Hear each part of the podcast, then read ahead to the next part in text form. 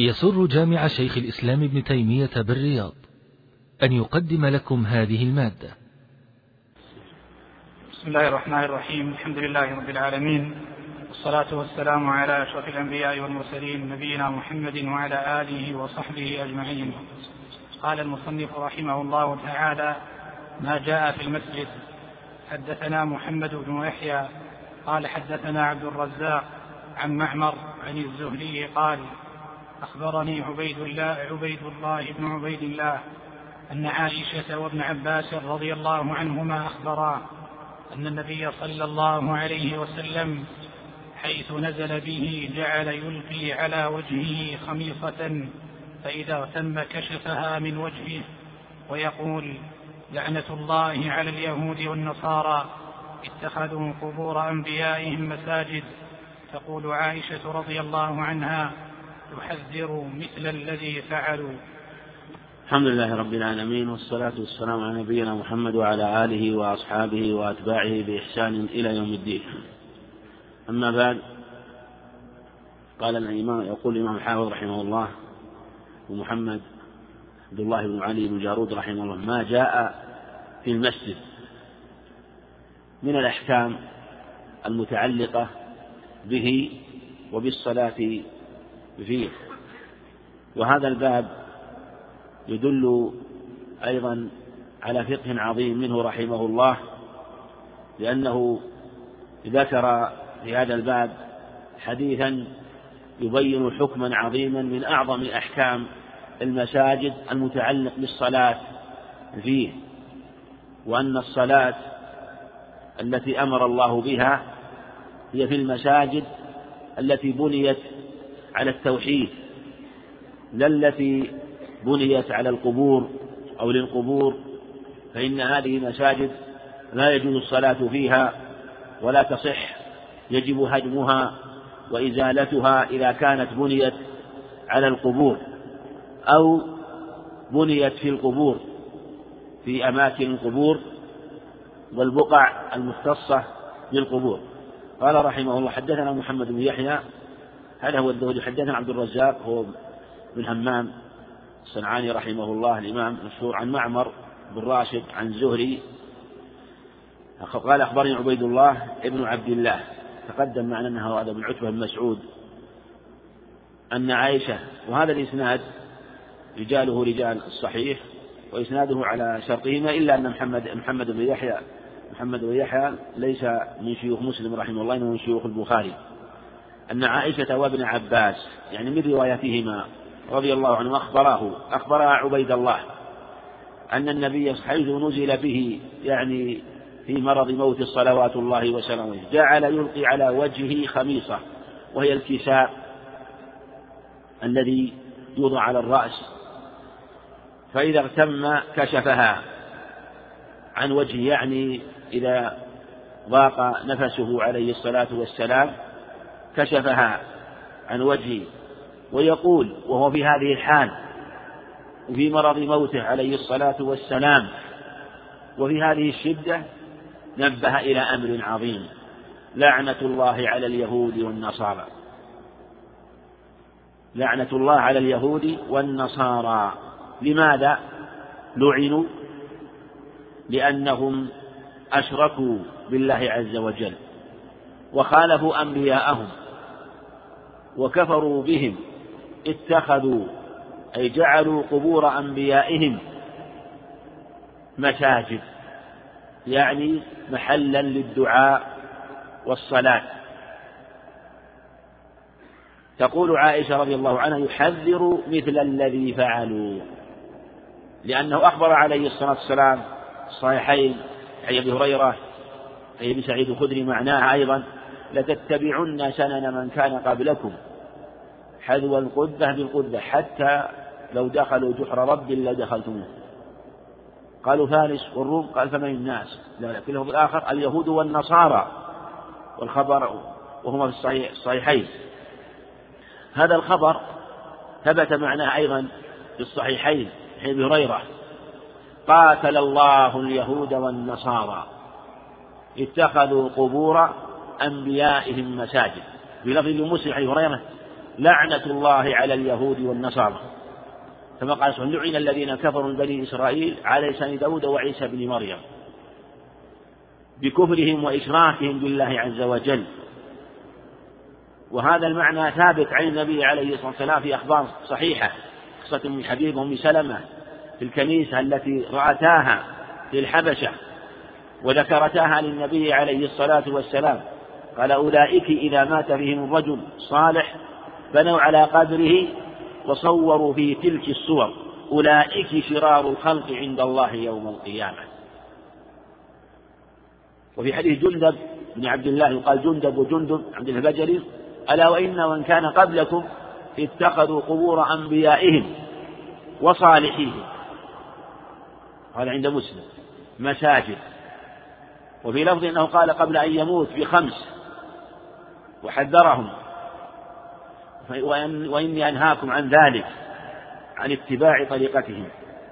وهذا منه وهذا منه عليه الصلاة والسلام نصح لأمته مبالغة في ذلك في النصح حتى وهو في مثل هذه الحال. مع أنه منذ بعثه الله يحذر من الشرك ويدعو إلى التوحيد عليه الصلاة والسلام. ثم لما نزل به ما نزل حذر من اتباع طريقتهم وما هم عليه. وفيها دلالة على أنه لا يجوز أن تبنى القبور في المساجد ولا تبنى المساجد على القبور ولا تبنى المساجد بين القبور كل هذا لا يجوز. لا تبنى المساجد في القبور حتى ولو كانت بقعة واسعة بين القبور لا يجوز بالإجماع ما دام أنه في المقبرة وفي محيط المقبرة وفي مكان المقبرة. ولو كان بقعة واسعة ما دام أن هذا المكان محاط بالقبور ويجب إزالته ولا تصح الصلاة فيه لأنه لو صلي في هذا المكان ولو لم يبنى لا تصح. في حديث المرة الغنوي لا تصلوا إلى القبور لا تصل نهى عن الصلاة إليها. مو بالصلاة لها الصلاة إليها لأنه ذريعة إلى الإشراك بها والغلو فيها.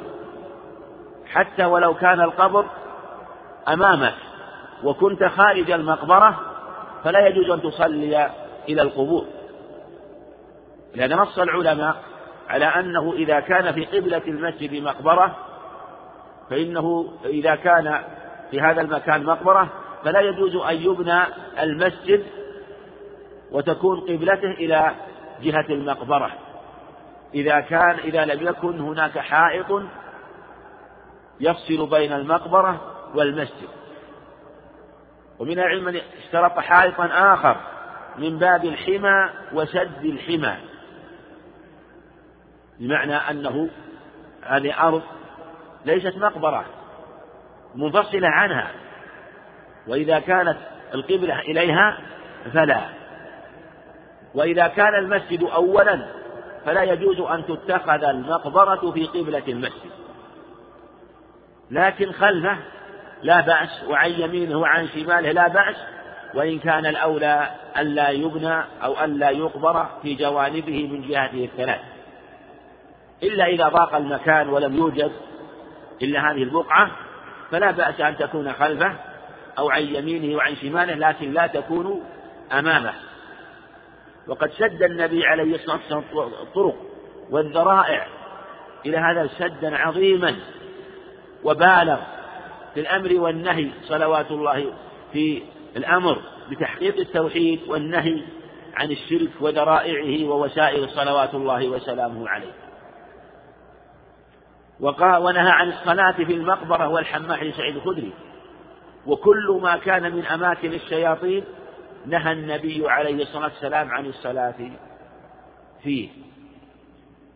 ولو لم يكن ولو حتى يعني لو ولو لم يكن المكان تصلي فيه مكان مقبرة لكنه محل للشياطين مثل الصلاة في الحشوش والحمام يعني التي تتخذ للاغتسال لأن الشياطين تحل مواضع النجاسات وتجلس فيها والشياطين تدعو إلى الشرك. ولهذا نهى عليه الصلاة والسلام عن الصلاة في جواد الطرق. في حديث جابر عند أحمد وابن ماجه وقال إنها مأوى الهوام والسباع والحيات. قال جمع من أهل العلم لأن الشياطين تتوصل بالسباع والحيات. وتكون هذه الأماكن مكانا للشياطين والشياطين تدعو هذه الهوام إلى الأذية فنهى عن الصلاة في هذه الأماكن دفعا لضرر الهوام والسباع أيضا لأنها تكون مأوى للشياطين.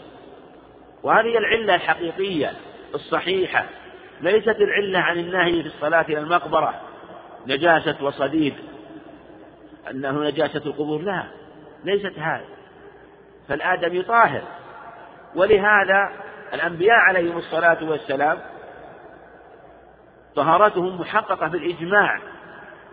ذواتهم عليه الصلاة والسلام. والنهي عن الصلاة في قبورهم أشد. وهم لا يبلون في قبورهم. ولا تأكلهم الأرض صلوات الله وسلامه عليهم. فالنهي بسد الذريعة وحماية الباب باب التوحيد وصيانته. والنفوس تسرع إلى مثل هذا الأمر إسراعا عظيما. ولهذا إذا كان المكان فيه قبر لا يجوز يصلى فيه ولا يصلى إليه. واتخاذه مسجدا هو الصلاة فيه. وأعظم من ذلك أن يبنى عليه مسجد. هذا بني على الشرك يجب إزالته. فإن كان القبر هو الحادث في المسجد فإنه يجب أن ينبش. إن كان بقي منه شيء. وإن كان قديما وبلي وعلم من كلام الخبرة أنه لم يبق منه شيء يسوى ويطمس يطمس. كما في حديث علي رضي الله عنه أنه قال في أبي هياج الأسدي عن علي قال ألا أبعدك على ما بعثني عليه رسول الله صلى الله عليه وسلم ألا تدع صورة إلا طمستها؟ أو إلا في مسلم إلا تدع تمثالا إلا طمسته ولا قبرا مشرفا إلا سويته.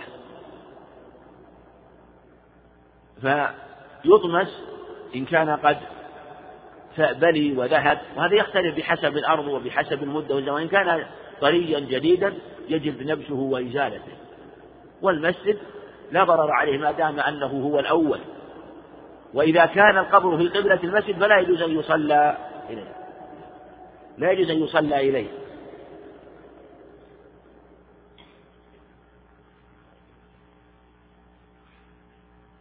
إذا كان في قبلة المسجد وإن كان في مؤخرة المسجد أو في جانب من يمين وشمال وكان قد بني في القبر في هذا لا بأس أن يصلى أمامه لكنه يجب إزالته يجب ولا يجوز إبقاؤه لأنه حادث وداخل على المسجد. لكن يجب إزالته وإخراجه ولا يعطل المسجد إلا إذا كان قد بني في مقبرة أو بني على قبر هذا هو الذي لا يجوز الصلاة فيه. ولهذا قال العلماء إن الصلاة في الحش أشد من الصلاة في الحمام. حديث سعيد الخدري عند أحمد الترمذي والصواب أنه متصل خلافا لمن قال إنه مرسل من حيث أنه من رواية نظرة المنذر بن مالك قطع عن العبد عن أبي سعيد الخدري والصواب أنه متصل يوصل الثقة. والنبي إذا نهى عليه الصلاة والسلام عن الصلاة في الحمام لأنه قد يكون مظنة للنجاسة. يعني يغتسل وهو مظنة للنجاسة. فالحش الذي هو حقيق تحقق النجاسة والقدر فيه فإن النهي عنه من باب أولى من باب أولى. والنبي عليه الصلاة والسلام نص على الحمام والحش لا يختلف في النفس ولا أحد يشك أنه أولى بالنهي هذا محل اتفاق. وقال بعض العلم أنه لا يجوز أن يصلى إلى الحش إذا كان مفتوح البال بل أو كان منكشف بل يضع ساترا أو حاجزا دونه حتى لا يكون صورته صورة المصلي إليه مع أن الذي جاء في النهي هو الصلاة فيها والصلاة إلى القبور كما تقدم. نعم. حدثنا محمد بن يحيى قال حدثنا أبو عامر قال حدثنا شعبة عن الشيباني قال سمعت عبد الله بن شداد يحدث عن ميمونة رضي الله عنها أن النبي صلى الله عليه وسلم كان يصلي على الخمرة. حدثنا محمد بن يحيى حدثنا أبو عامر حدثنا شعبة عن شعبة بن الحجاج العتكي. نعم نعم. عن الشيباني سليمان بن أبي سليمان. سليمان بن أبي سليمان الشيباني وفيه وفيه الشيباني آه، رجل آخر وراوي آخر سعد بن إياس لكن أرفع طبقة من هذا أرفع طبقة من هذا. وكلاهما ثقة. قال سمعت عبد الله بن شداد وهو ابن هاد ثقة رحمه الله يحدث عن ميمونة رضي الله عنها أن النبي زوج النبي عليه الصلاة والسلام أن النبي صلى الله عليه وسلم كان يصلي على الخمرة. الحديث الصحيحين ولفظها قد كان يصلي وأنا حذاءة وأنا حائض وربما أصابني ثوبه وهو ساجد وكان يصلي على الخمرة. ومختصر هنا وفي الصحيحين كان يصلي وأنا حذاءة وأنا حائض وربما أصابني ثوبه وكان يصلي على الخمرة. وهذا فيه فوائد أنه لا بأس أن يصلي الرجل وزوجه بحذائه وهذا على قول جمهور أهل العلم. وإذا كانت المرأة مصافة للرجل فلها حالان. حال تكون مصلية تصلي. فهذا إن كانت تصلي وهو يصلي. فجمهور العلماء على أنه تصح المصافة وهي تصلي وحدها يعني.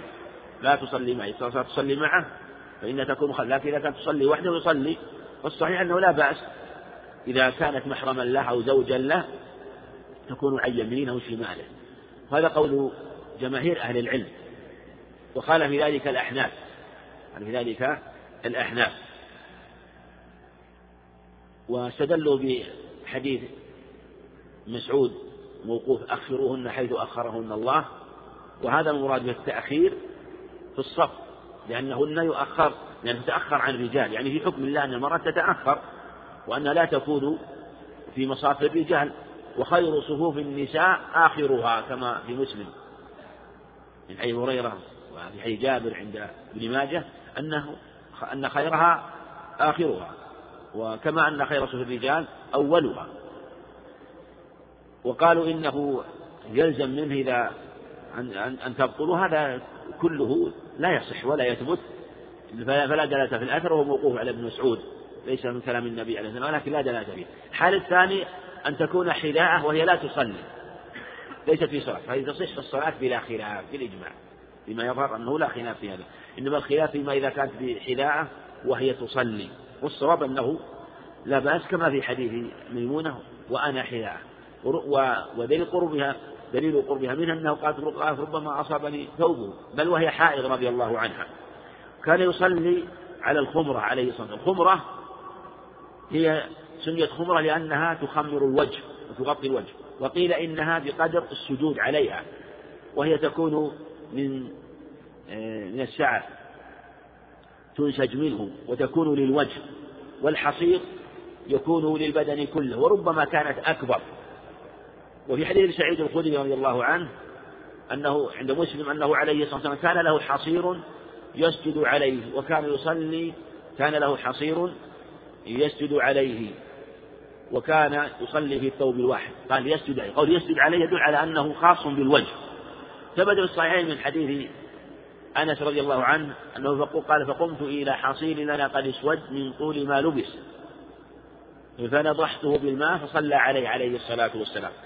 صحيح البخاري أيضا حديث عائشة رضي الله عنها أن قالت كان للنبي صلى الله عليه وسلم حصير يبسطه بالنهار ويصلي عليه بالليل يصلي عليه بالليل.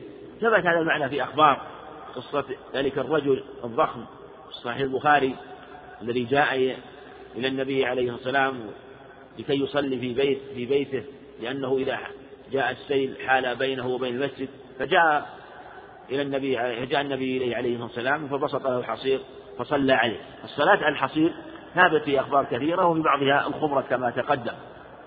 وهذا لا, لا بأس أن يصلي الإنسان على الحصير والخمرة وكذلك على الصحيح في غير ما كان من غير شيء يعني غير الحصير الخمرة مثل ما السجاد ونحوه. وبعضهم كره الصلاة على من لم يكن خارجا من جنس الأرض من الحصر ونحوها. وفي حديث مغيرة كان يصلي على الحصير والفروة المدبوغة عند أبي داود وغيره كان يصلي على الحصير والفروة المدبوغة. هذا لا بأس به. والنبي عليه الصلاة والسلام كان مسجده بالحصباء وكانوا يصلون على الحصباء. والصحابة كانوا كذلك. وفي الصحيحين قال كان كنا نصلي ورب بسط أحدنا ثوبه من شدة الحر ولم يكونوا يبسطون شيئا.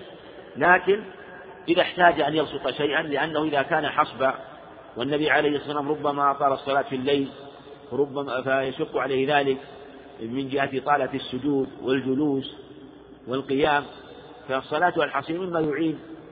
فهذا لا بأس به بالاتفاق. لا بأس به باتفاق أهل العلم. ولم تكن عادة عليه الصلاة والسلام إنما هذا يعرض أحيانا في صلاة الليل. وربما أيضا بسط له الحصير. في المسجد وفي صحيح مسلم أنها قالت كان إحدانا آه، تدخل إلى المسجد وتبسط آه، له الخمرة أو تناوله الخمرة من المسجد. واختلف في آه، متعلق التناول هنا. هل هي وهي داخل المسجد أو خارج المسجد؟ أنها أنها تبسط الخمرة في المسجد معنى أنه يصلي يجلس عليها أو يصلي عليها وربما أيضا صلى عليها أو جلس عليها إذا كان معتكف إنما الذي لا يشرع هو وضع البسط على في المساجد فوق المفارش إن كان على اعتقاد النظافة من جهة أن هذه المفارش يقعها الناس ويقعها المصلون ممن يكون متوضئا فيقع في قلبه أنه ربما أن تكون نجسة أو تكون قذرة. في هذه الحالة هذا بدعة ولا يجوز. بدعة ولا يجوز. وإن فعله على غير ذلك فهو خلاف السنة. لم لم يعتقد أنه يفعل ذلك لأجل نجاستها أو أنه يتقدر هذا المكان لكن من باب مزيد آه، في هذا بأن يستصحي مع السجاد نحو ذلك بغير اعتقاد ذلك هذا خلاف السنة. والسنة يصلي على ما بسط في المساجد هذا هو المشروع. إنما المنهي إذا كان على ذاك الاعتقاد.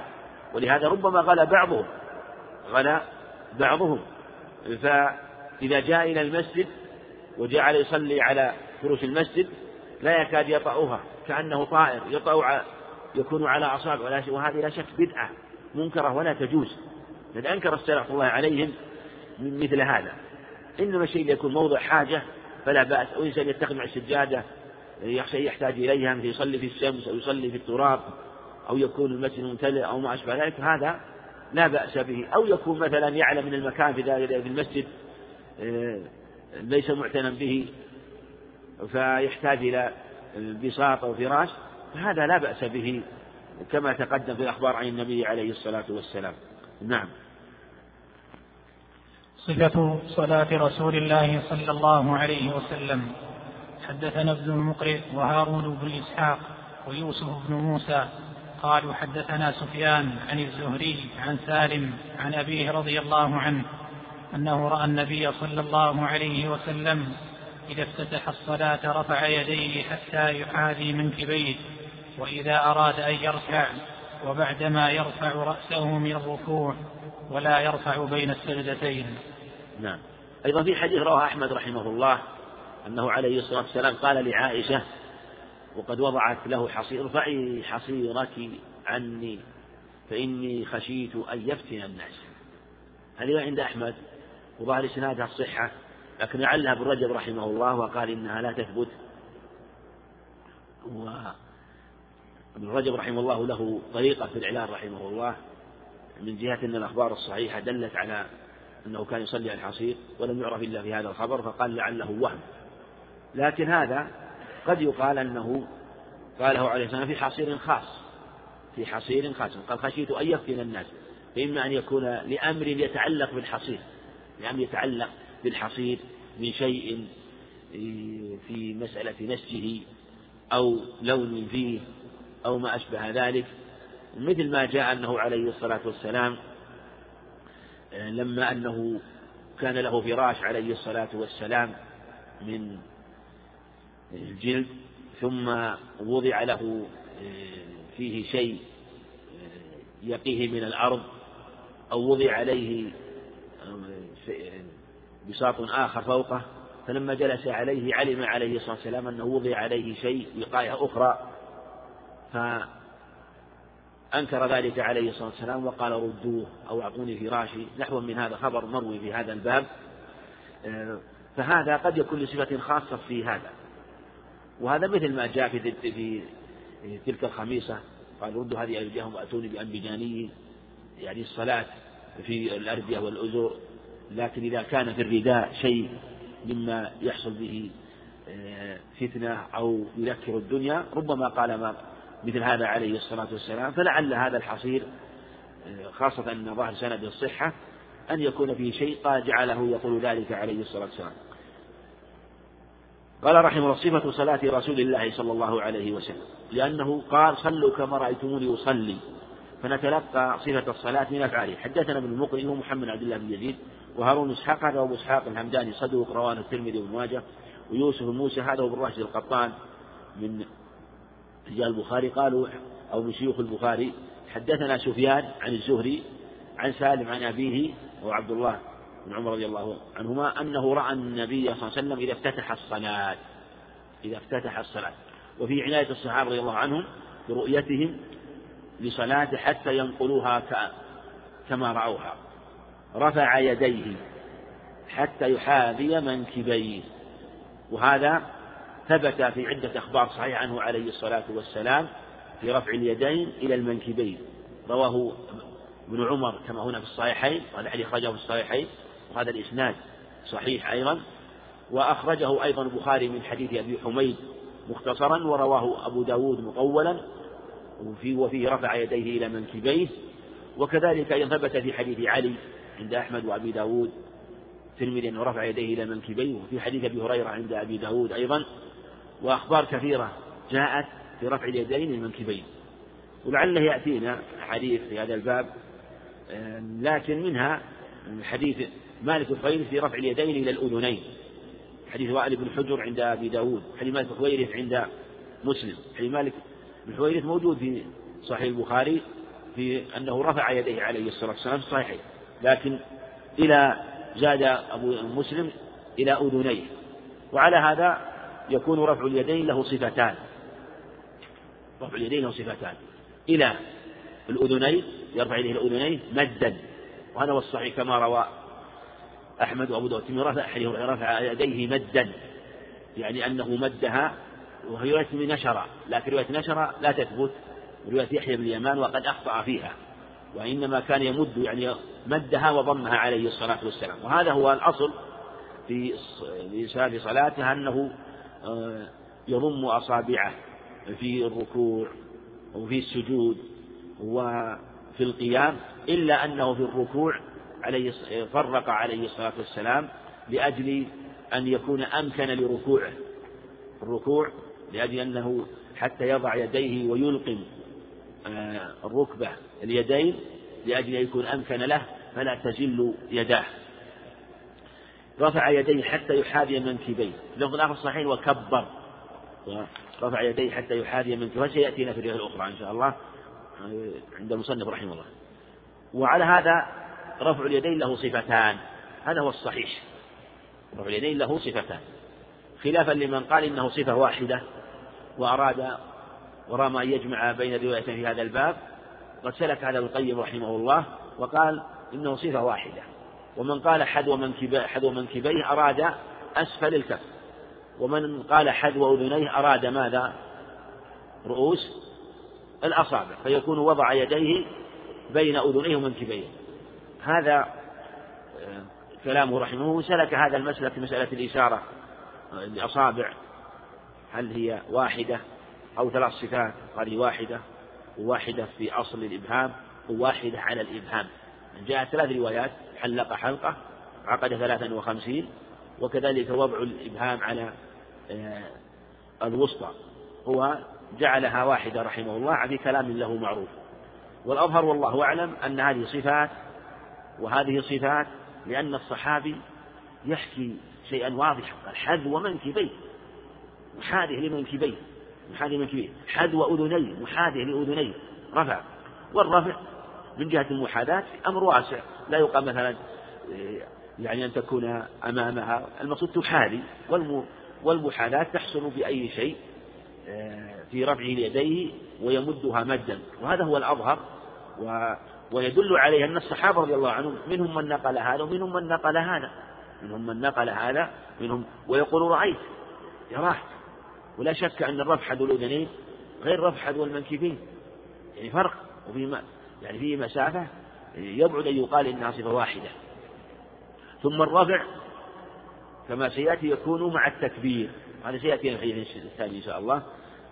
وإذا أراد أن يركع وبعدما يرفع رأسه من الركوع كذلك إذا إذا أراد أن يركع يرفع حذو منكبيه في حديث عمر و أو حذو أذنيه. وإذا رفع من الركوع كذلك. وإذا رفع من الركوع. هذا يبين أن الرفع مع الركوع. يرفع هكذا يرفع. يسجد وإذا أراد يسجد يرفع ثم يسجد. في حال القيام في حال القيام. في حال الرفع يرفع عندما يريد الرفع من الركوع وهو ثم يرفع حذو أذنيه حذو منكبيه قال ولا يفعل ولا يرفع ذلك ولا يرفع بين السجدتين. في اللفظ الصحيحين ولا يفعل ذلك بين السجدتين. هذا وليس بين الصحيحين لا يفعل ذلك في السجود. اللفظ الآخر في السجود. لفظ بين السجدتين كما هنا. وهذا من ابن عمر نص واضح أنه عليه لم يكن يرفع يديه إذا نزل إلى السجود ولا يرفع يديه إذا أراد أن يسجد للسجدة الأولى ولا يرفع يديه إذا رفع من السجدة ولا إذا نزل. قد يقول قائل هذا نفي. نفي. نقول النفي المحصور حجة. ولهذا لو جاءنا شخص يثبت ذلك لا نقول نقدم المثبت على النافي. لو جاءنا حديث يدل على الرفع في هذا وحديث يدل على نفي الرفع نقول إنه رفع وترك. رفع وترك. قال لا يفعل له لو قال قائل مثلا أليس المثبت مقدم على النافي؟ قاعدة عندنا. المثبت مقدم على النافي. إيش نقول؟ تقدم. ماذا؟ أنه النفي ماذا؟ النفي المحصور مضبوط محكم. النفي المحصور حينما يكون شيئا قيده وحصر بهيئة أو صفة معينة هذا يكون كالعلم كالعلم. وما نفى نفي مطلق نفي نفيا خاصا ولو جاءنا حديث يدل على الرفع قلنا إنه فعل هذا. ولهذا جاء في حديث عبد الله بن عباس أن ابن الزبير كان يرفع. فقيل في ذلك فقال هي السنة. أو قال هكذا فعل النبي عليه الصلاة والسلام نحو من هذا ورواه أبو داود من طريق لكن هذا الخبر فيه ثبوت نظر لأنه عند أبي داود من طرق ضعيفة. وربما على طريقة بعض العلم يقوي ويحسن لكن هذا فيه نظر. لأن عندنا خبر صحيح واضح و نحتاج إلى خبر جيد يقوى على إثبات مثل هذه السنة خاصة أن الصحابة رضي الله عنهم نقل حتى نقل هذا غير ابن عمر جاء في حديث علي أيضا ذلك يدل على أنه معروف وثابت هذا الشيء ولم ينقل في صفة الصلاة في الأحاديث الصحيحة خاصة أن مثل هذا يتكرر. فلهذا نقول أنه لا يفعل هذا هو الأظهر وما جاء من الأخبار فإنها لا تثبت وربما قيل إنها شاذة. نعم. نعم. حدثنا محمد بن يحيى قال حدثنا يعقوب بن إبراهيم بن سعد. قال حدثني ابن أخي ابن شهاب عن عمه قال أخبرني سالم بن عبد الله أن عبد الله بن عمر رضي الله عنهما قال كان رسول الله صلى الله عليه وسلم إذا قام إلى الصلاة رفع يديه حتى إذا كانتا حذو منكبيه كبر ثم إذا أراد أن يركع رفعهما حتى يكونا حذو منكبيه كبر وهما كذلك فركع. ثم إذا أراد أن يرفع صلبه رفعهما حتى يكونا حذو منكبيه ثم قال سمع الله لمن حمده. ثم يسجد فلا يرفع يديه في السجود ورفعهما في كل ركعة وتكبيرة كبرها قبل الركوع حتى تنقضي صلاته. نعم. حدثنا محمد بن يحيى قال حدثني يعقوب إبراهيم هو إبراهيم بن سعد إبراهيم بن عبد الرحمن بن عوف. هذه سلسلة عظيمة رحمة الله عليهم. يعقوب إبراهيم وأبوه إبراهيم بن سعد وجده سعد بن إبراهيم وأبو جده إبراهيم بن عبد الرحمن بن عوف. كلهم أئمة رحمة الله عليهم. قال حدثني ابن أخي ابن شهاب. ابن أخي ابن شهاب. ابن شهاب هو محمد بن مسلم بن عبيد الله بن عبد الله. أخوه عبد الله بن مسلم. عبد الله بن مسلم بن عبيد الله بن عبد الله وهو آه، لا بأس به لا بأس به لكن الإمام هو الجلالة لأخيه محمد بن مسلم وعبد الله هو أخوه ومات قبل رحمه الله. ابن أخيه محمد مسمى على عمه سمي على عمه محمد بن عبد الله ابن مسلم ابن عبيد الله بن عبد الله. وهو من رجال مسلم لكنه ليس فيه بعض اللين رحمه الله. آه، لكن هذه الرواية محفوظة ومضبوطة. هذه الرواية محفوظة ومضبوطة. عن عن ابن عن ابن أخي ابن شهاب عن عمه. عمه من هو؟ محمد بن مسلم محمد مسلم. قال أخبرني سالم بن عبد الله أن عبد الله بن عمر رضي الله عنهما قال كان رسول الله صلى الله عليه وسلم إذا قام إلى الصلاة رفع يديه حتى كان حتى إذا كانتا حذو منكبيه كبر. وهذا يبين أنه كان يرفع أولا قبل التكبير. يعني قال حذو كبر. ففيه فائدتان من جهة أنه يرفع أولا ثم يكبر. هكذا. يرفع ثم يقول الله أكبر. الرفع أول ثم يكبر. جاء في الرواية الأخرى صحيح مسلم. كبر وراء ثم رفع يديه. حديث وائل ومن حديث وائل أي رفع يديه ثم كبر. فجاء رواية موافقة. ظاهره موافق أو موافقة رواية مسلم. رواية ابن عمر الصحيحين أنه رفع يديه. رفع يديه. ثم كبر. جاء بثم صريحة في هذا. وجاء رواية أخرى أنه كبر ثم رفع يديه. قال بعضهم إن هذا لم يعمل به لكن هذا فيه نظر والصواب أنه يجوز الأمران. لو أنه كبر ثم رفع الله أكبر ثم رفع جاهز الرواية صريحة وواضحة. وإن رفع يديه كما هو ظاهر أكثر الأخبار فلا بأس. وجاء في رواية وائل الحجر عند أبي داود سند في ضعف رفع يديه حين رفع, رفع يديه مع التكبير رفع يديه مع التكبير. وهذا هو ظاهر الروايات. حين يكبر. هو ظاهر الروايات الصحيحين. لكن رواية أبي داود صريحة. لا لكن فيها ضعف كما تقدم. فعلى هذا يكون الرفع مع التكبير. فإن كبر أولا فلا بأس وإن رفع فلا فلا بأس. والرفع يكون لو قدمه فإن كبر معه أو رفع ثم كبر كله لا بأس به. والأخبار جاء في هذا وهذا يجري عن قاعدة متقدمة أن ما جاء من هذه الصفات نعمل به. تتبع النصوص في هذا. ويكون هذا من باب التيسير لأنها اجتمع في هذا المقام عبادة عبادة قولية وعبادة فعلية. والمقصود بذلك هو تكبير الله سبحانه وتعالى وتعظيمه. تكبيره بالقول والإشارة باليد حينما يرفع يديه العبد. كأنه استسلم بقلبه ولسانه بقول الله أكبر ثم أشار بيديه أنه اطرح كل شيء كما آه، يعني هو قول بعض أهل العلم قال بعضهم كأنه إشارة إلى أنه طرح طرح الدنيا وأنه دخل في هذه الصلاة وأن الله أكبر من كل شيء ولا يختير له هذه اللفظة الله أكبر ولا يجزئ غيرها ولا يقوم غيرها مقامها. هنا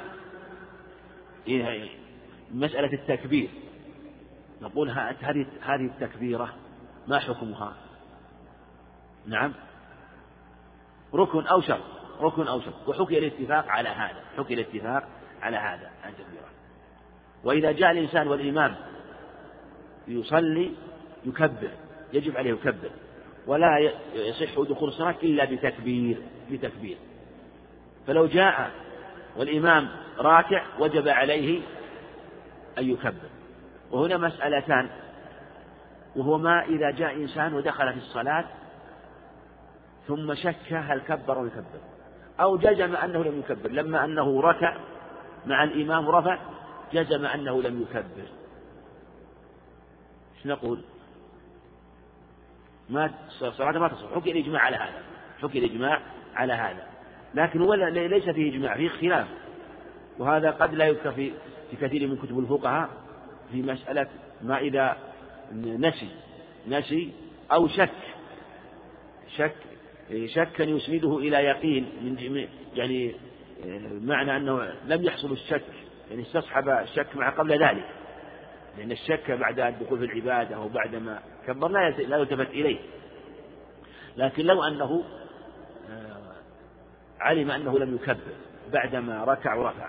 ذهب بعض العلم إلى أنه يجتزأ بنيته ودخوله مع الإمام وفي هذه الحال تجزئه تكبيرة الركوع. هذا حكاه ابن المنذر رحمه الله في الأوسط عن سعيد بن مسيب وعن الحسن وعن الزهري وعن الأوزاعي وعن الأوزاعي وقالوا إنه يجزئه بالنية في هذه الحال وينوي بتكبيرة الركوع تكبيرة الإحرام تغنيه. وعلى هذا القول على هذا القول يكون لو نسي الفاتحة لو نسي الفاتحة بعض قول هؤلاء. لو أنه صلى ونسي الفاتحة فإنه على قول هؤلاء تسقط عنه. لأنه إذا سقط عنه القيام وكان سقوط تابعا له لأجل نسيانه ولم يذكر. إلا بعدما ركع ورفع الإمام فإنه في هذه الحال سقوط الفاتحة بنسيانه من باب أولى. وفي حديث أبي بكر أنه عليه عليه عليه الصلاة والسلام قال زادك الله حرصا ولا تعد. وأخذ بعض الشافعي من هذا أنه إذا نسي الفاتحة حتى ركع الإمام فإنها تسقط عنه. قالوا إنها واجبة لمن جاء مع وقام مع الإمام هذا لا شك هي واجب مع مع الذكر. لكن إن جاء وقد ركع سقطت عنه. عند جماهير العلماء خلافا للبخاري وأبي هريرة وبعض الأئمة من الشافعية كابن خزيمة وتاج تقي الدين رحمه الله أبو بكر الصبري رحمه الله الذين قالوا لا بد من قراءة الفاتحة. لكن على القول الذي وظاهر حديث أبي بكر رحمه الله رضي الله عنه أنها تسقط عنه. فقالوا إنه في هذه الحال إذا نسيها على قول هؤلاء من باب أولى.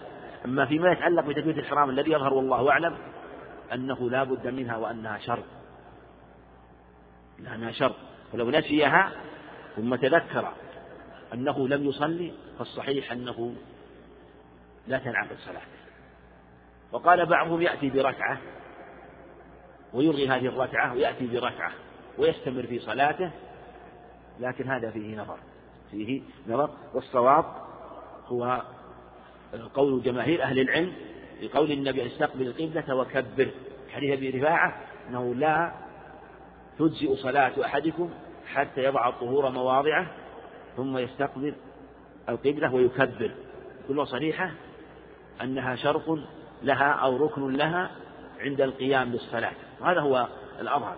لكن ذكرت خلاف في هذا إشارة إلى مسألة النسيان لأن النسيان فيه خلاف قوي والجمهور على أنها من قال إنها ركن قال لا تسقط ومن قال إن إنها تسقط عمن تركها عمدا ولم يدخل مع الإمام فالذي جاء وصلى مع الإمام ونسي من باب أولى أن يكون إذا عذرنا المتأخر الذي ترك القيام وترك الفاتحة وركع مع الإمام وعذرناه قلنا إنه لا تجب عليه الفاتحة ولا يجب عليه القيام.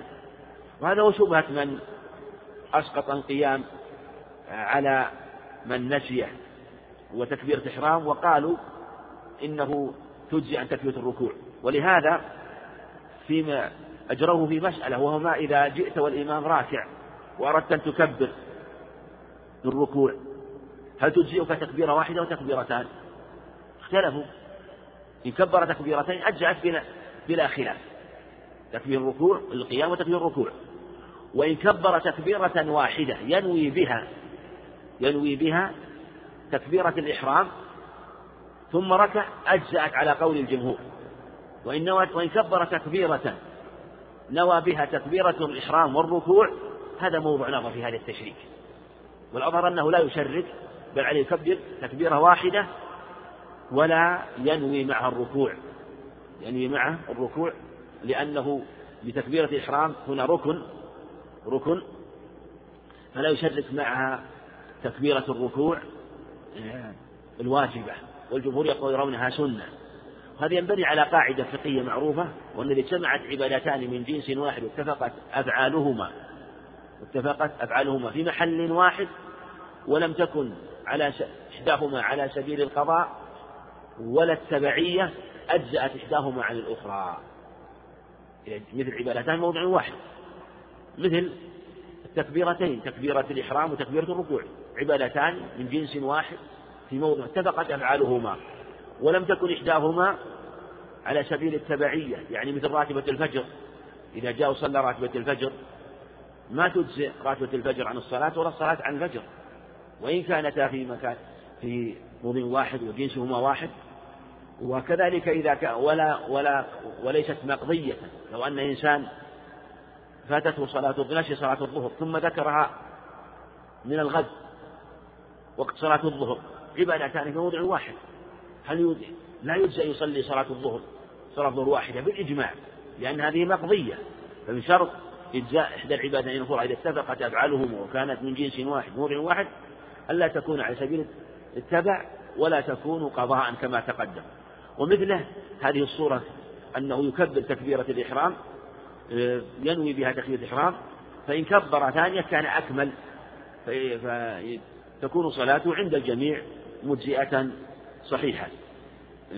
ثم إذا أراد يركع رفعه حتى يكون حذو منكبه كبر. والمصنف رحمه الله هذا من تفقهه ومن حسن آه، ذكره للطرق في العناية بالأخبار. ولأن هذا الخبر فيه ذكر التكبير وذاك ليس فيه ذكر التكبير.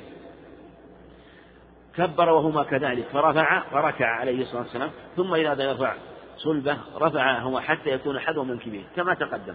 ثم قال سمع الله لمن حمده. سمع الله لمن حمده يعني حال الرفع هذا الإمام والمنفرد. ثم إذا استقام قال ربنا ولك الحمد. أو ربنا لك الحمد أو اللهم ربنا ولك الحمد أو أو ربنا لك الحمد. أربع صفات كلها ثابتة في الصحيح. هذا في حق الإمام وفي حق المنفرد. المأموم يقول ربنا لك الحمد. أو رب أو اللهم ربنا. هذا هذا هو الذكر الذي يقولون. ثم يسجد فلا يرفع يديه في السجود كما تقدم ورفعهما في كل ركعة وتكبيرة كبرها قبل الركوع حتى تنقضي صلاته. هذه زيادة عند المصنف رحمه الله من هذا الطريق وهي صحيح وهي آه، من باب الإجمال والعموم بعد التفصيل المتقدم وأن كل تكبير قبل الركوع فإنه يرفع يديه. هذا واضح. فالرفع قبل الركوع في ثلاثة مو... قبل آه، السجود في ثلاثة مواضع. الموطن الأول الإحرام. الثاني الركوع. الثالث الرفع الركوع. سيأتينا في الرفع من بين من من التشهد الأوسط أنه يرفع يديه أيضا كذلك. نعم. حدثنا محمد بن يحيى قال حدثنا حجاج بن منهال وأبو صالح كاتب الليث جميعا عن عبد الله بن عن عبد العزيز بن عبد الله بن أبي سلمة عن عمه الماجشون ابن ابن أبي سلمه ابن أبي سلمة عن الأعرج عن عبيد الله بن أبي رافع عن علي بن أبي طالب رضي الله عنه عن رسول الله صلى الله عليه وسلم أنه كان إذا افتتح الصلاة كبر ثم قال وجهت وجهي للذي فطر السماوات والأرض حنيفا وما أنا من المشركين. إن صلاتي ونسكي ومحياي ومماتي لله رب العالمين. لا شريك له وبذلك أمرت وأنا أول المسلمين. اللهم أنت الملك لا إله إلا أنت. لا إله إلا أنت ربي وأنا عبدك. ظلمت نفسي واعترفت بذنبي. فاغفر لي ذنوبي جميعا لا يغفر الذنوب إلا أنت. واهدني لأحسن الأخلاق لا يهدي لأحسنها إلا أنت. واصرف عني سيئاها لا يصرف سيئاها إلا أنت. لبيك وسعديك والخير كله في يديك والشر ليس إليك. أنا بك وإليك تباركت وتعاليت. أستغفرك وأتوب إليك. فإذا, فإذا ركع قال اللهم لك ركعت وبك آمنت ولك أسلمت خشع لك سمعي وبصري ومخي وعظامي وعصبي. فإذا رفع رأسه قال سمع الله لمن حمده ربنا ولك الحمد ملء السماوات والأرض وملء ما شئت من شيء بعد. فإذا سجد قال اللهم لك سجدت وبك آمنت ولك أسلمت. سجد وجهي للذي خلقه وصوره فأحسن صوره وشق سمعه وبصره فتبارك الله أحسن الخالقين. وإذا فرغ من صلاته فسلم قال اللهم اغفر لي ما قدمت وما أخرت وما أسررت وما أعلنت وما أسرفت وما أنت أعلم به مني. أنت المقدم والمؤخر لا إله إلا أنت. قال أبو صالح فيهما جميعا لا إله لي إلا أنت. هذا الحديث حديث عظيم رواه المصنف رحمه الله عن شيخ محمد بن الدهلي. قال حدثنا حجاج بن عال هذا هو الأنماط أبو محمد السلمي رحمه الله ثقة حافظ من رجال الجماعة. قال نعم أبو صالح كاتب الليث. أبو صالح وعبد الله بن صالح المسلم الجهني كاتب الليث. هو كتابه مضبوط رحمه الله. أما روايته من غير كتابة ففيها شيء من الضعف. جميعا حدثوا محمد بن يحيى عن عبد العزيز بن عبد الله بن أبي سلمة الماجشون. هذا ثقة فقيه رحمه الله من رجال الجماعة عن عمه الماجشون.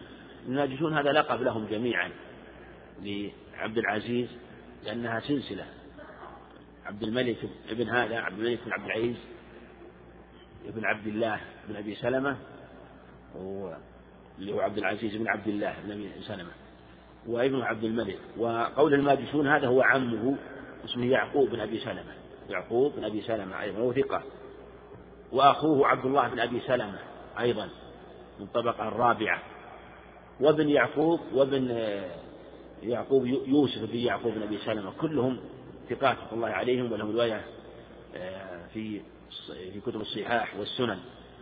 وكلهم بهذا اللقب مشهور مشهور رحمة الله عليهم. الماجشون الماجشون هو يعقوب بن أبي سلمة. لأنه عبد بن عبد الله وعمه هو يعقوب أخو عبد الله. عن الأعرج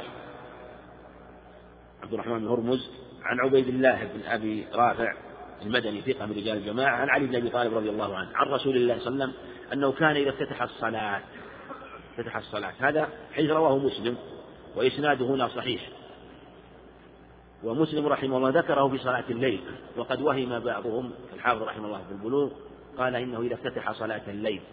لكنه ذكره في صلاة الليل وكأنه وهم لما ذكر في صلاة الليل ظن أنه آه، في أنه افتتح إذا افتتح صلاة الليل. كما قد نبه على ذلك شيخنا الشيخ عبد الباز رحمه الله. في شرحه كما سمعتم في البلوغ رحمه الله.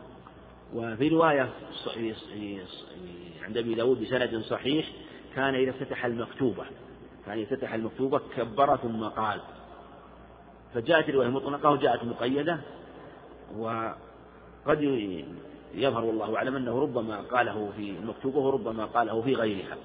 وأحاديث الاستفتاح كثيرة يأتي الإشارة إليها إن شاء الله. كبر ثم قال وجهت وجه الذي فطر السماوات والأرض حنيفا وما أنا من المشركين. في هذا أنه توجه عليه الصلاة والسلام توسل بهذا الدعاء.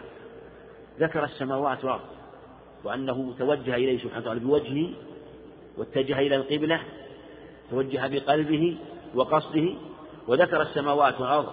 وإن كان مخلوقات الله فيها ما هو أعظم من العرش والكرسي لكن لأن السماوات والأرض مشاهدة وأنها طائعة قال أتينا طائعين فلهذا العبد يصلي وكما قال بعض السلف وهو يوصي ابنه لما عين قاضيا قال السماء فوقك والأرض تحتك وأنت بينهما يعني لا حيلة لك. وما أنا من المشركين إن صلاتي جميع صلاتي ونسكي وهو عبادته وأعظم النسك نسكه بالذبيحة الذي تعبد بها والنسك أيضا الذي يذبحه ولكن أجله وأعظمه ما يكون للعبادة من القرابين والهدايا ومحياي جميع حياتي من أول ما ولد إلى الممات ومماتي يعني موتي. لله رب العالمين. يعني يستحضر العبد أنه في أحواله كلها لله وبالله. لا شريك له. ذكر التوحيد في قوله إن صلاة ثم ذكر بعد ذلك نفي الشرك. هذا تحقيق لقول لا إله إلا الله. لأنه ذكر التوحيد لهذا على سبيل المطابقة وذكر التوحيد على سبيل الالتزام بنفي الشرك ونفى الشرك على سبيل المطابقة بقول لا شريك له وذكر التوحيد على سبيل الالتزام بقول لا شريك له. فهو يوحد الله بلفظه حين محياي وماتي ثم نفى الشرك على سبيل المطابقة. وفي ضمن إثبات التوحيد نفي الشرك. وفي ضمن نفي الشرك إثبات التوحيد يعني يستلزم. يعني من ولهذا دلالات دلالات الكتاب والسنة تكون دلالة مطابقة ودلالة التزام هذه من أعظم ما ينفع طالب العلم في النظر في الأخبار. قال وبذلك أمرت وهذا أعظم الأوامر. أعظم ما أمر الله به التوحيد وأعظم ما نهى عنه الشرك. فتوسل إليه سبحانه وتعالى بتوحيده ثم أثبت نفيه للشرك وأنه محقق لهذه الكلمة اعتقادا ولفظا. وأنا أول مسلم في اللفظ الآخر أنا مسلم وأنا من المسلمين. إشارة إلى التحقيق والمبادرة. إلى التوحيد. اللهم أنت الملك يعني يا الله أنت الملك. لا إله إلا أنت. الملك له في الدنيا والآخرة لكن يظهر ملكه يوم يوم القيامة. لمن الملك اليوم؟ لله الواحد في الدنيا قد ينازع من ينازع والله يمهل سبحانه وتعالى لكن يوم القيامة ينادي. أين الملوك؟ أين الجبارون؟ أين المتكبرين؟ فلا يجيب أحد أثره. فيجيب نفسه. لله الواحد القهار. لا إله إلا أنت. ثم كرر التوحيد. لا إله إلا أنت. وهذا يبين لك أن دعاء الاستفتاح من أعظم التوسلات. كما قال الله أكبر هذا من أعظم الثناء. ثم استفتح بهذا. أنت ربي. إلا أنت ربي هذا حصر. يعني أن الربوبية له سبحانه وتعالى. وأنه هو المتفرد الذي يرب عباده ويربيهم بنعمه سبحانه وتعالى.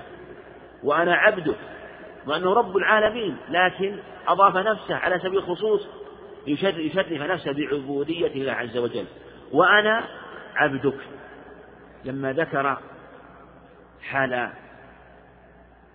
لما ذكر وصفه سبحانه وتعالى بالربوبية وقدمه ذكر بعد ذلك حال العبد. وهكذا العبد في دعائه وثنائه يسأل الله سبحانه وتعالى.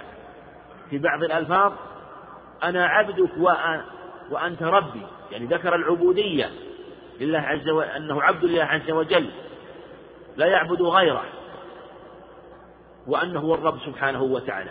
فذكر حال العبد وأن حاله العبودية وأنه لا يدخل إلا من هذا الباب وأنه لا يمكن إلا من باب الانكسار والذل لله عز وجل. وأنا عبدك. ثم قال ظلمت نفسي. يعني وإن كنت عبدك المعبود وأنت المعبود لكني ظلمت نفسي. الرسول عليه الصلاة والسلام يقول ظلمت نفسي. فكيف بحال غيره؟ يقول ظلمت نفسي صلوات الله وسلامه عليه. وقال لي أبو بكر قال يا رسول علمني دعاء أدعو به في صلاتي. وآخر عند مسلم في بيتي. قال قل اللهم إني ظلمت نفسي ظلما كثيرا. بمسلم كبيرا وإنه لا يغفر الذنوب إلا أنت. فاغفر لي مغفرة من عندك وارحمني إنك أنت الغفور الرحيم. المسؤول هو النبي عليه الصلاة والسلام. والسائل هو أبو بكر أفضل الناس على الإطلاق بعد الأنبياء والمرسلين. يقول له النبي عليه الصلاة والسلام يخصه بدعاء يقوله في بيته وفي صلاته قل اللهم إني ظلمت نفسي ظلما كثيرا. واعترفت بذنبي كما في حديث سيد الاستغفار حديث أوس في صحيح البخاري وفي بريدة عند الترمذي. اللهم أنت ربي خلقتني وأنا عبدك وأنا على عهدك وعدك ما استطعت وأعوذ بك من شر من شر ما صنعت. أبوء لك بنعم أبوء يعني اعترف. أبوء لك بنعمتك علي وأبوء بذنبي فاغفر لي فإنه لا يغفر الذنوب إلا أنت. يعني يعترف في كل أحواله ثم ذكر اعتراف في هذا المقام المسلم. واعترفت بذلك. فاغفر لي المغفرة من الغفر ومن المغفر. قال فاغفر لي. إيش معنى المغفرة؟ نعم. الستر. نعم. هل يكفي مجرد الستر في المغفرة؟ نعم. المحو. المغفرة هي المحو والإزالة. هذه المغفرة. لأن الستر الله عز وجل ستر العبد فالله سبحانه أكرم من أن يعود سبحانه وتعالى. لكن العبد يسأل الله المغفرة. لأن المغفرة من المغفر. والمغفر من الحديد الذي يتخذه المحارب. فالمغفر يقي الرأس ولا يضره كيد الأعداء ولا سماه سهامهم ولا سلاحهم. فلا يضره هكذا العبد إذا غفر الله له وسأل الله المغفرة فإنه يلزم منه ويكون محو الذنب وإزالة أثره. فاغفر لي ذنوبي. لما توسل بهذا التوسل العظيم سأل الله أن يغفر له ذنوبه جميعا. شوف يعني سأل مغفرة الذنوب على سبيل العموم مرتين. ذنوبي لأنه مفرد مضاف. أو أو أو لا. أو ذكر الذنوب كلها وأضافها ففيه عمومان في قول ذنوب ثم جميعا تأكيد. وإذا جاء التأكيد بجميع ونحوه فإنه يأتي على جميع الذنوب. وفيها دلالة على أن العبد كأنه كأنه يقول إن ذنوبي كثيرة لا تحصر. وأنا لا هناك ذنوب لا أعلمها الآن لكنك تعلمها. بكرمك وجودك تسترها وتغفرها. تغفر لي ذنوبي جميعا. لا يغفر الذنوب إلا أنت. واهدني لأحسن الأخلاق. لا يهدي لأحسنها لا شك أن العبد حينما تطهر من الذنوب يكون من أعظم أسباب الهداية لأحسن الأخلاق. وإذا وقع بالذنوب والمعاصي تدنس ببعض الأخلاق المشينة والسيئة. لكنه يتخلى ثم يتحلى. يتخلى وناسب أن يذكر المغفرة وسؤال الله المغفرة لأنها محو وإزالة وتخلي ونقاء وطهارة. ثم بعد ذلك سأل الله أن يكسوه. وأن يلبسه وأن يهديه لأحسن الأخلاق. لا يهد قال لأحسن الأخلاق. بين فيها حسن وفيها أحسن. لا يهدي لأحسن يعني. لهذا أيضا دلالة على أن الأخلاق تكتسب. وإن كانت جبلية لكنها تكتسب. يعني سأل الله أن يهديه إليها. واصرف عني سيئها. لا يصرف عني سيئها. لا يصرف سيئها. عني باللفظ عند مسلم أيضا إلا أنت. لبيك وسعديك والخير كله في يديك والشر ليس الحديث واضح لله الحمد. لبيك من ألب بالمكان. قيل لبيك تثنية أصلها لبين. وجاءت الكاف فحذفت النون للإضافة. يعني لبيك تلبية بعد تلبية. يعني إجابة بعد إجابة. أجيب دعاءك إجابة بعد إجابة. وسعديك إسعادا لأمرك ومتابعة لأمرك. والخير كله في يديك والشر ليس إليك. يعني أنه لا يضاف إليه سبحانه وتعالى. والشر أيضا كذلك يكون في نفس المخلوق المقدور. أما نفس القدر ونفس فعل سبحانه وتعالى فليس فيه شر لكن يكون شرا بما يضاف إليه من المحل الذي يقع فيه. يقع عليه. أنا بك وإليك. أنا بك أمري كله بك. إنا لله وإنا إليه راجعون. لا حول ولا قوة إلا بالله. إياك نعبد وإياك نستعين. فلا حول ولا قوة إلا أنا بك في كل أموري قال؟ ما قال أنا بك في في عبادتي في صلاتي في أمور الدنيا. لا أنا بك. وحذف المتعلق. حذف المتعلق. وش يشعر به؟ كما يقول البلاغيون. نعم. حذف المتعلق يشعر بالتعميم أنا بك في كل شيء. أنا بك وإليك يعني في كل شيء. تباركت وتعاليك تباركت وهو ثبوت البركة ودوامها وتبارك لا يقال إلا له عليه سبحانه وتعالى وتعاليت تعالى له علو القدر وعلو القهر وعلو الذات استغفرك وأتوب إليك يعني من جميع ذنوبي. فإذا ركع قال اللهم لا ركع اللهم لك ركعت. قدم الجار المجرور إذان بالإختصاص وأنه لا يركع إلا له سبحانه وتعالى. وبك اللهم لا لك ركعت وبك آمنت ولك أسلمت.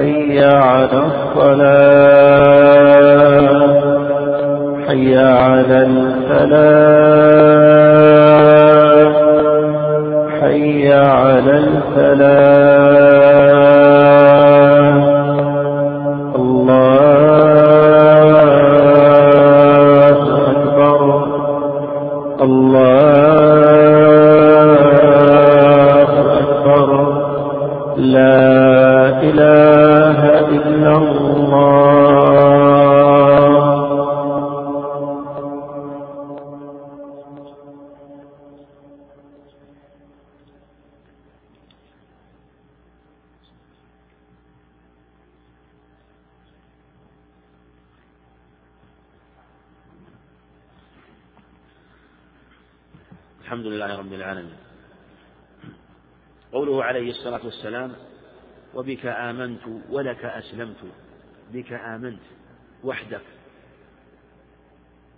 والإيمان والإسلام إذا أفرد أحدهما الآخر دخل فيه الثاني. ذكر الإيمان بقلبه واعتقاده ويقينه وأسلم بجوارحه. ومن ذلك قيامه لله عز وجل مصليا. ولهذا قال خشع لك. وهذا مناسب. أسلمت حتى بلغ باستسلامه عليه حتى خشع خشع لك سمعي وبصري وهذا عند مسلم. وخشوع السمع والبصر به يخشع جميع البدن لأن السمع والبصر هما المنفذان إلى البدن. وإذا خشع السمع حصلت له الطمأنينة والسكون وخشع البصر كذلك. أيضا إذا خشع السمع فإنه لا يسمع ما حرم الله. ويجتهد في أن يسمع ما أثنى الله على أهله بالسماع بسماعه من كتابه سبحانه وتعالى وكلام رسوله عليه الصلاة والسلام. وكذلك البصر إذا خشع بصره فإنه أعظم خشوع في الصلاة فلا يرفع طرفه إلى السماء ويكون متأدبا بأدب الصلاة. وقول خشع لك سمعي حتى في غير الصلاة. حتى في غير الصلاة. يخشع في أحواله كلها. خشع لك سمعي. هذا كما تقدم أن أن هذا وإن كان في الصلاة لكنه خشوع عام. لأنه لم يذكر خشوعا في حال لا حدث المتعلق وهذا يشمل جميع أحواله. خشع لك سمعي. قول خشع لك سمعي والخشوع والخشية والخوف هذه ألفاظ عظيمة تعتري وتكون لأهل الإيمان الخوف والخشوع الخشية. لكن الخشية والخشوع أجل ولهذا الخشية لأهل العلم. إنما يخشى الله من عباد العلماء وليخشى الذين لو تركوا من خلفهم ذرية ضعافا. ذكر الخشية في مواطن العلم. إنما يخشى الله وليخشى الذين لو تركوا. تكون خشيتهم مقرونة بالعلم فيتأملوا وينظروا حينما يتركون ذريتهم. هذا يحتاج إلى النظر في مسألة الوصية ولو كان هو وصيا على غيره. ولهذا وكذلك الخشوع. ولهذا اتفقت في في الحرف الأول والثاني في الفاء والعين. وإذا في الغالب إذا اتفق الفعل الكلمات اتفقت في الأول والثاني تكون من باب المتواطئ كما يقولون. يعني يكون معناها واحد لكنه يتفاضل. هكذا الخشية والخشوع. المعنى متقارب ومتواطئ بمعنى أنه متفاضل. بخلاف الخوف فيه نوع فيه نوع من الهرب. ففيه جنس الخشية. ففيها ولهذا لو الذي يرى العدو فيهرب منه يكون خائف. يكون خوفه مع إسراع وقلق. لكن اللي عنده بصيرة ومعرفة واحتيال للعدو تعلوه يعلوه الخشية والخشوع فيكون خوف مع علم. والخوف مع علم انجماع ولهذا يأوي يحاول يأوي إلى شجرة يحاول يبحث عن حيلة فلا يركض ولا يسرع فيلحقه العدو لكن يحتال بعلمه ونظره فيبحث عن مكان فيأوي إليه وينجمع إليه خاشيا. عنده شيء من الخشية لكنه عنده نوع من الاطمئنان. هكذا العبد المصلي وصلاته عن علم يخشع سمعه ويخشع بصره.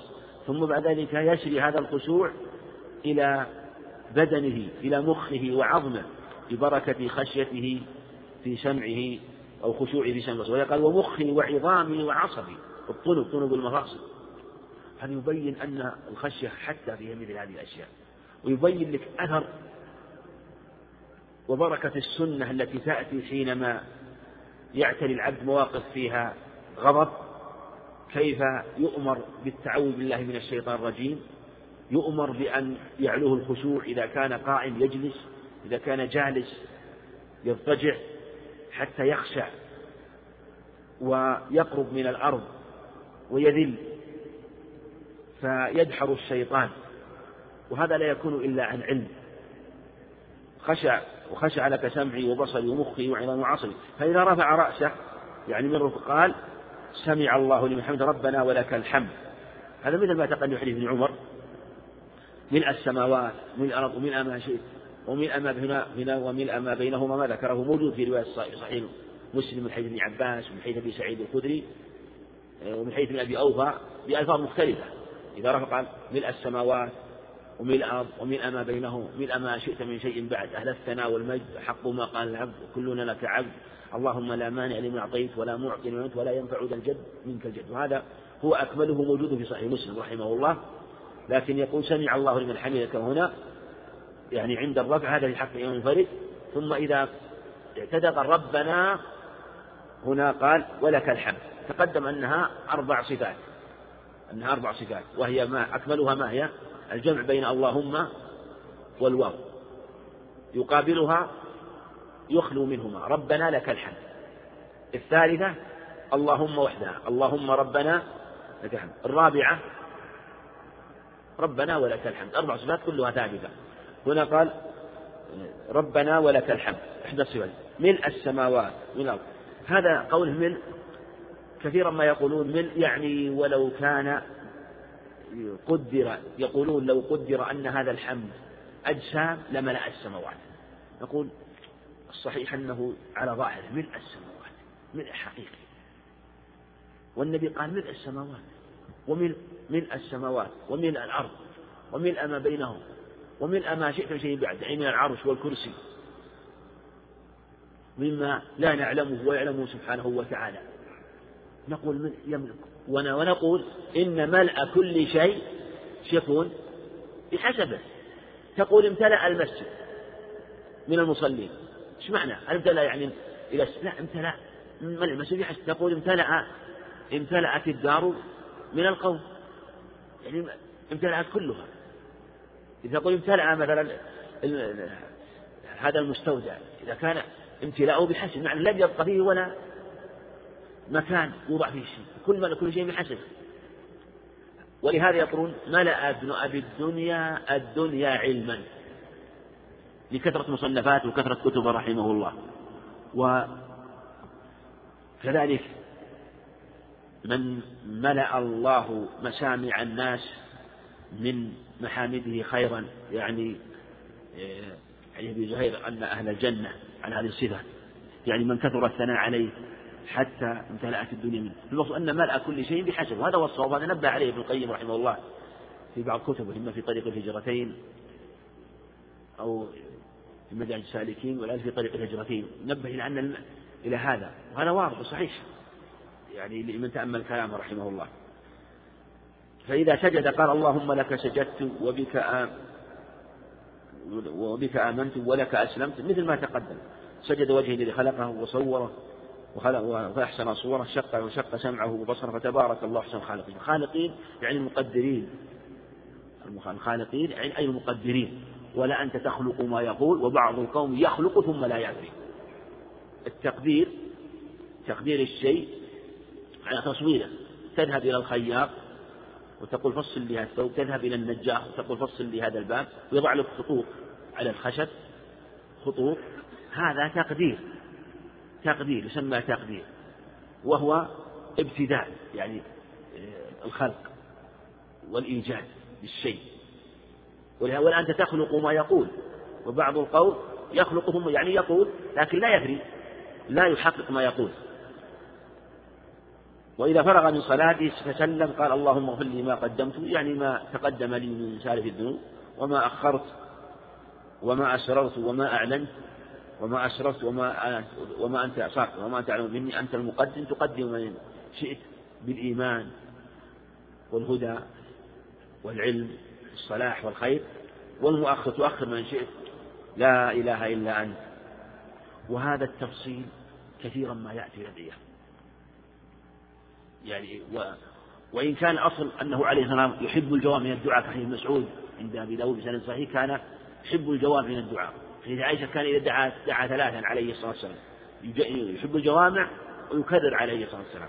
لكن حينما يكون المقام مقام افتقار وذل كان ربما فصل عليه الصلاة والسلام. كما في هذا المقام في حديث أبي موسى الصحيحين اللهم اغفر لي جدي وهزلي وخطئي وعمدي وكل ذلك عندي. اللهم اغفر لي ما قدمت وما أخرت وما أسررت وما أشرفت وما وما أعلنت وما أنت أنت المقدم مؤخر. ولا حول ولا قوة إلا بك كما في حديث موسى.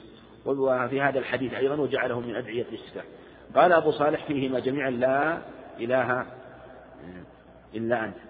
وهنا قال إذا فرغ من صلاته فسلم أنه يقوله بعد السلام. كأن هذا من أدعية من الأذكار التي تقال بعد السلام. وجاء في رواية مسلم أنه يقوله فيما بين التشهد والتسليم. والروايتان عند مسلم. فعلى هذا يكون قوله له تارة قبل السلام وتارة بعد السلام. نعم. حدثنا محمد بن يحيى قال حدثنا وهب بن جرير قال حدثنا شعبة عن عمرو بن مرة عن عاصم العنزي عن ابن جبير بن مطعم عن أبيه رضي الله عنه قال كان رسول الله صلى الله عليه وسلم إذا دخل الصلاة قال الله أكبر كبيرا والحمد لله كثيرا ثلاثا وسبحان الله بكرة وأصيلا اللهم إني أعوذ بك من الشيطان الرجيم من نفخه ونفسه وهمزه. قال عمرو نفخه الكبر وهمزه الموتى ونفثه الشعر. وقال مسعر عن عمرو بن مرة عن رجل من عنزة واختلف عن حسين عن عمرو بن مرة فمنهم من قال عن عمار بن عاصم ومنهم من قال عمارة. وقال ابن إدريس عن حسين عن عمرو عن عباد بن عاصم. نعم. حدثنا ابن يحيى حدثنا ابن جرير. هذا من حاجة بن زيد الأزدي وثقة رحمه من رجال الجماعة. قال حدثنا شعبة عن عمرو بن مرة هذا بن طارق الجمري ثقة عابد رجال الجماعة. عن عاصم العنزي هذا اختلف فيه كثير ومجهول حال رحمه الله. عن ابن جبير هو نافع بن جبير المطعم وهو ثقة رحمه الله. عن أبيه جبير المطعم نوفل الصحابي الجليل رضي الله عنه قال كان رسول الله صلى الله عليه وسلم إذا دخل الصلاة وهو بهذا السند ضعيف وقد روى أحمد وأبو داود وقع الاختلاف فيه. إذا دخل الصلاة قال الله أكبر كبيرا. وهذا الحديث هنا جاء مكرر الله أكبر كبيرا. وإذا دخل الصلاة على دليل أنه يقوله بعد بعد التكبير وأنه يدعي الاستفتاح الله أكبر كبيرا. يعني كبر ثم قال الله أكبر كبيرا. والحمد لله كثيرا. ثلاثا. وقول الله أكبر كبيرا جاء في الرواية عند أبي داود ثلاثا. والحمد لله كثيرا ثلاثا أيضا. وسبحان الله بكرة وأصيلا ثلاثا. هنا اختصرها. اللهم إني أعوذ بك من الشيطان الرجيم. الشيطان إما من شطن وهو بعد أو من شاط إذا احترق. من شاط احترق. والمادتان صحيحتان وهو من شطن إذا بعد بعيد عن الخير ومن شاط إذا احترق لأنه خلق من النار. الرجيم فعيل بعد المرجوم من نفخه. نفخه كما سيأتي نفخه الكبر الكبر بسكون الباء ونفثه كما سيأتي ونفثه الشعر وهمزه. وهمزه هو الموتة قيل إنه الجنون. قال عمرو نفخه الكبر وهمزه الموتة ونفثه الشعر. وقال مسعر مسعر هذا بن كدام الهلالي ثقة رحمه الله من رجال الجماعة. وروايته هذه وصلها أبو داود. قال حدثنا مسدد ورواها عن مسعر اللي هو اللي هو التي ذكرها رحمه الله. من مسعر قال حدثنا مسدد قال حدثنا مسعر عن وترجع إلى عاصم. فمردها ورجوعها إلى عاصم. عن عمرو بن مرة المتقدم عن رجل من هو عاصم المتقدم. واختلف عن حسين. وحوية حسين هذه عند أحمد رحمه الله عن عن عمرو بن مرة عن عاصم هذا. فمنهم من قال عن إيش عندكم آه، منهم من قال عن من؟ وعن عباد بن عاصم عن عباد بن عاصم. منهم من قال عمارة. وقال إدريس حسين عن عمر وعن عباد بن عاصم. وبجملة الحديث إسناده ضعيف من هذا الطريق وليت عاصم هو ضعيف لأن عاصم مجهول ولا يعرف إلا من هذا الطريق. لكن يغني عن رواية عبد الله بن عمر في صحيح مسلم أنه دخل رجل والنبي صلى الله عليه وسلم يصلي فقال الله أكبر كبيرا والحمد لله كثيرا وسبحان الله بكرة وأصيلا. فلما فرغ عليه الصلاة والسلام قال من المتكلم آنفا؟ فأرم القوم. فقال إنهم يقول بأسا. فقال أنا يا رسول الله. قال عجبت لها. فتحت لها أبواب السماء. قال عمر قال ابن عمر رضي الله عنه فما تركتهن منذ سمعت رسول الله صلى الله عليه وسلم قالها. وهذا من أدعية الاستفتاح. هذا من الاستفتاح. وهذا الحديث يقول كان إذا دخل في الصلاة اللام هنا ليست للعهد. يعني صلاته لأنها أطلق بل تشمل كل صلاة كما تقدم في مثل هذه الألفاظ. فهو يقال في دعاء في صلاة النفل وصلاة الوقت. وحديث علي رضي الله عنه متقدم أيضا كان إذا استفتح الصلاة عليه الصلاة والسلام كذلك. في اللفظ الآخر المكتوبة نص عليه أبي داود وإسنادها صحيح. المكتوبة. وأدعية الاستفتاح كما تقدم كثيرة جدا. الصحيحين من حديث هريرة أنه سأل النبي عليه الصلاة والسلام عن سكوته هنية هنيهة ما تقول فيه قال قل اللهم باعد بيني وبين خطاياك كما باعدت بين المشرق والمغرب. اللهم نق من خطاياي كما نقى الثوب الأبيض من دنس. اللهم اغسل من خطاياي بالماء والثلج والبرد. وجاء في حديث ابن عباس أيضا صحيحين لكن في قيام الليل. اللهم أنت الملك رب السماوات والأرض أنت قيام السماوات والأرض أنت ملك السماوات والأرض أنت الحق ووعدك حق ولقاؤك حق والجنة حق والنار حق والنبيون حق. هذا جاء في الليل في صلاة الليل عنه عليه الصلاة والسلام. وجاء حديث عمر رضي الله عنه في رواية عبده بن أبي لبابة عن عمر بن الخطاب وهو منقطع لكن له شواهد جاءت سبحانك اللهم وحمدك تبارك اسمك وتعالى جدك ولا إله غيرك. وهذا قاله عمر رضي الله عنه في محضر من الصحابة رضي الله عنهم. ولا شك أن لا يقول مثل هذا إلا وقد حفظه عن النبي عليه الصلاة والسلام في مثل هذا المكان وهذا الموضع في الصلاة. يصلي بالناس. وجاء عن أبي بكر عن عثمان أيضا مثل ما جاء عن عمر رضي الله عنه. ثم هو جاء مرفوعا من رواية أبي سعيد الخدري بسند جيد عند أهل السنن وأحمد أنه كان يقوله عليه الصلاة والسلام هذا الدعاء. وثبت في حديث عائشة بإسناد جيد أنه كان إذا صلى عليه الصلاة والسلام حمد عشرا وكبر عشرا وهلل عشرا كبر عشرا وحمد عشرا وسبه عشرا وقال لا إله إلا عشرا واستغفر عشرا وقال أعوذ بالله من ضيق المقام يوم القيامة عشرا أن يكرر كل واحد عشر. فيكون منها من الجميع ستين جملة تكرر. يقول هذا يبين أنه إذا كان هذا دعاء الاستفتاح فكيف بالقراءة؟ إذا كان هذا دعاء عليه الصلاة والسلام فكيف بالقراءة وهذا نقل في أدعية مثل حديث علي المتقدم الطويل في صلاة الليل عنه عليه الصلاة والسلام. وإن كان ما جاء نص في صلاة الليل إنما ذكر مسلم في صلاة الليل لكنه في الرواية يبين ذلك. في حديثها الآخر الذي رواه مسلم من حديث عائشة رضي الله عنها أنه كان إذا قام الليل سلمة عنها أنه عليه الصلاة والسلام قال اللهم رب جبرائيل وميكائيل وإسرافيل فاطر السماوات. عالم الغيب والشهادة. أنت تحكم بين عبادك فيما كانوا فيه يختلفون اهدني لما اختلف فيه من الحق بإذنك. إنك تهدي من تشاء إلى صراط مستقيم. وهذه الأنواع كما تقدم يجري فيها ما قيل في أنواع التشهدات في باب الأقوال وكذلك الأنواع في باب الأفعال من صفة رفع اليدين عند التكبير وكذلك صفة الإشارة بالأصبع في التشهد والصحيح كما تقدم أنها صفات.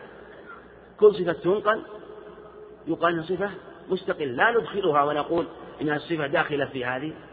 هذا هو الصحيح في هذا حينما ينقلها الصحابة رضي الله عنهم والله أعلم وصلى الله وسلم وبارك على نبينا محمد.